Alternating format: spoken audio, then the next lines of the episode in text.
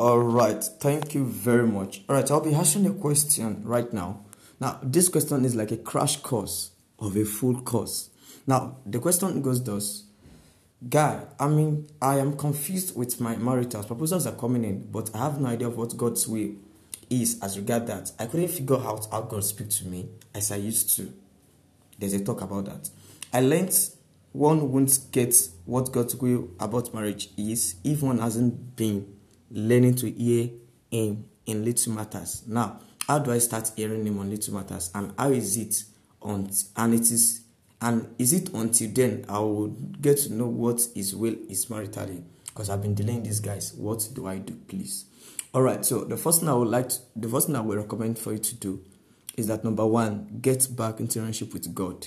A lot of things about your life depends on it. A lot of your, a lot of your decisions in life depends on it. Depends on the health of your relationship with God. So then let's go into the crash course. This is something you can do in two months. I mean, in two months.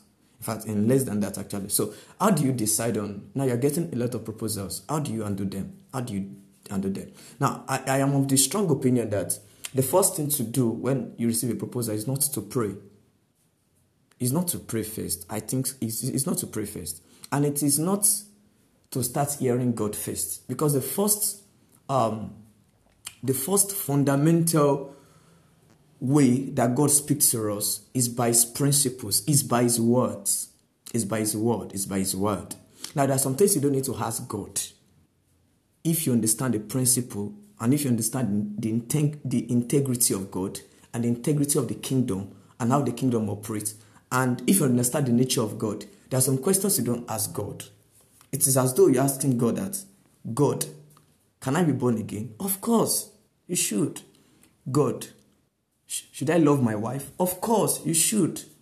God, this person offends me. Should I forgive? Of course. Now, all those things, they are, they are, they are called scripture sense. That's the same way you undo it when you have many proposals. It's not all the proposals that you need to pray about. Some proposals are clear that this one can't be because the basic understanding of the scripture has taught you. So there's something like called uh, scripture sense, then there's something like called spirit sense. Before you pray on a matter, does the person even fit into who you should get into internship with? Because there are some things that God tell us not to do already from the scripture that you don't even need to pray about. Now, Bible said, "Can two work together except they agree?" Now, someone that doesn't have, that doesn't share mutual, uh, mutual, mutual value system with you, that doesn't agree with what you agree with, that doesn't agree with your core values, you don't need to pray about it. Because the scripture already told you that two people cannot work together unless they agree. There are some people that even the Bible said you should not, you should not be friends with. He said, do not be friends with idolaters. Don't be friends with this, with warmongers, with drunkards. Now, you don't need to pray about them. someone that Bible says you should not be friend with, will you be in relationship with the person? I mean, those are normal way of knocking out options. Now, if you have 10 proposals now, you can knock off these options from this scripture sense already. You know that this person doesn't agree with your belief system. This person is this, this person is that. I mean, I'm not talking about your own personalized um, choice or, or something. I'm talking about what the scripture recommends for every relationship or for someone that you should be in relationship with. There are some recommendations from the scripture. And that alone can help you to know the people that you should not even consider at all. Because eventually, if you understand this and you utilize it, you will discover that your options uh, on which you should pray about will, will be minimal because now you've knocked them off through certain principles of the scripture. So the most fundamental way of hearing God is by his words, is by the understanding of the of his word and of the recommendations from the scripture about every matter. So now that's been said. When you when you, when you receive proposal, what's the next thing to do? I mean, who are they that are even proposing to you? Are they people that you don't know before? Because now, if you get to know these people, if you, if you now get to know these people closely or, or more or, or closer, you will not discover that, ah, this person cannot be, this person should not be.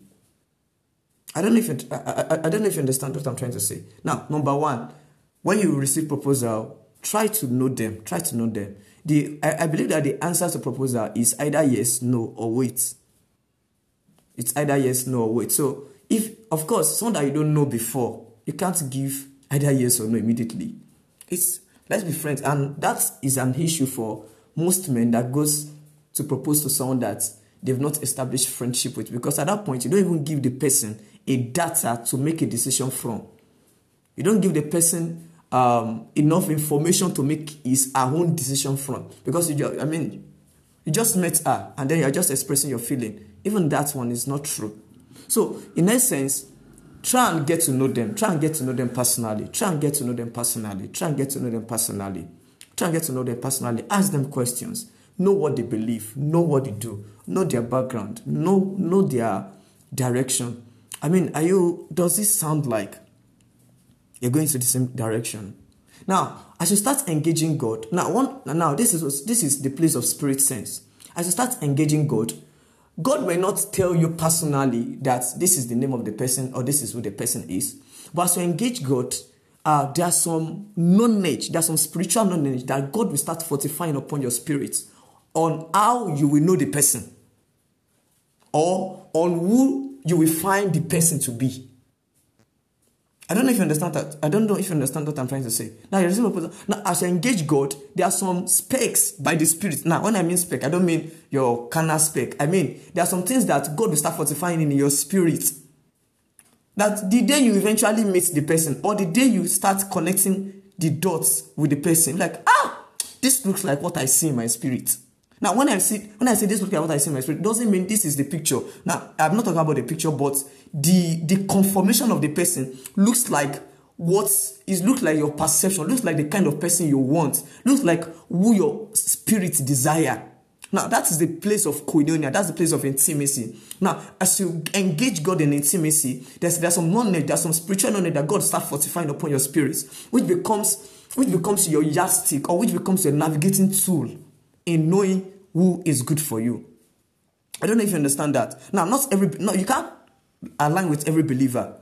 Now, there are some. There, I mean, in as much as we are one as the body of Christ, we have different segments of different belief system of different compartments and you, you know your core values you know your core values you know the things that you should know the things that you can allow or, or, or some things you can manage or some things that is a no-no for you you already know that so and then in your engagement with god you already know that these are the kind of person that you should have. Now, when I mean, this should not be what you should. Uh, this should not be from your carnal knowledge, as I'm, as I've said earlier. This should be from a from from a place of knowing, from a place of knowing, and it's not spec of tall, dark, and handsome, or this or that. It should be. It, it, it should be a product of a knowing in your spirit. That's all right. This is the kind of person. This is the kind of person. Now you may you may meet many people that are believers, may, but then ah somewhere in your spirit doesn't align with them. Do you understand that? Now, you see, engage God, engage God, engage God. If you stay in communion, if you stay in fellowship, if you stay in engagement with God, naturally, there's some natural effect of that. Now, this has this has this is some of the natural effect of that.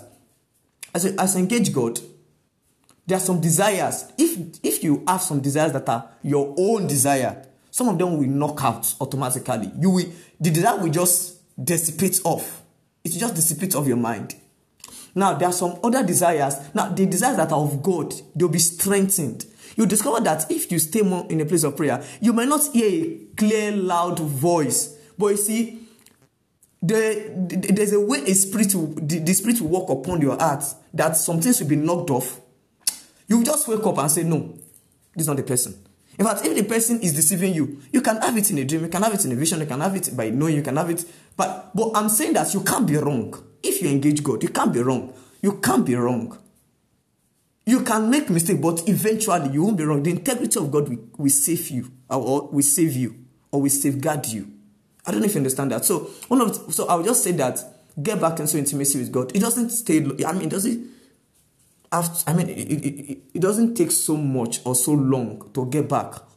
If you find a retreat, a two days retreat, a three days retreat, or a longer stretch of prayer and word, and just maintain it, just maintain the posture, just maintain a, a posture of of of koinonia of seeking God every day in 30 30 minutes 30 30 minutes every day or at or one hour prayer every day I mean it will have a way of sieving informations in your heart your the desires that are not of God will, be, will dissipate and God himself will, will order your step order, if you tell him to order your step why right he will order your step I'm telling you the truth it must not be um it must not be dramatic but somehow somehow you know that I was led by the Lord. He, I mean, you may not have, it might not be so special, but somehow, somehow, you know that, ah, this, I, I, I, I, I, I move as I was moved in my heart or in my spirit. And oh, it was God that led me. I don't know if you understand that. So don't disturb yourself so much. Don't disturb yourself so much. If God will talk to you, will talk to you from your heart, from your heart. But then that heart must be a heart that, that fellowships before. Because if you stay off fellowship with God, your heart will start picking desires that are not from God. I don't know if you understand that. So, if you have other questions, please let me know. I will answer you. Thank you very much.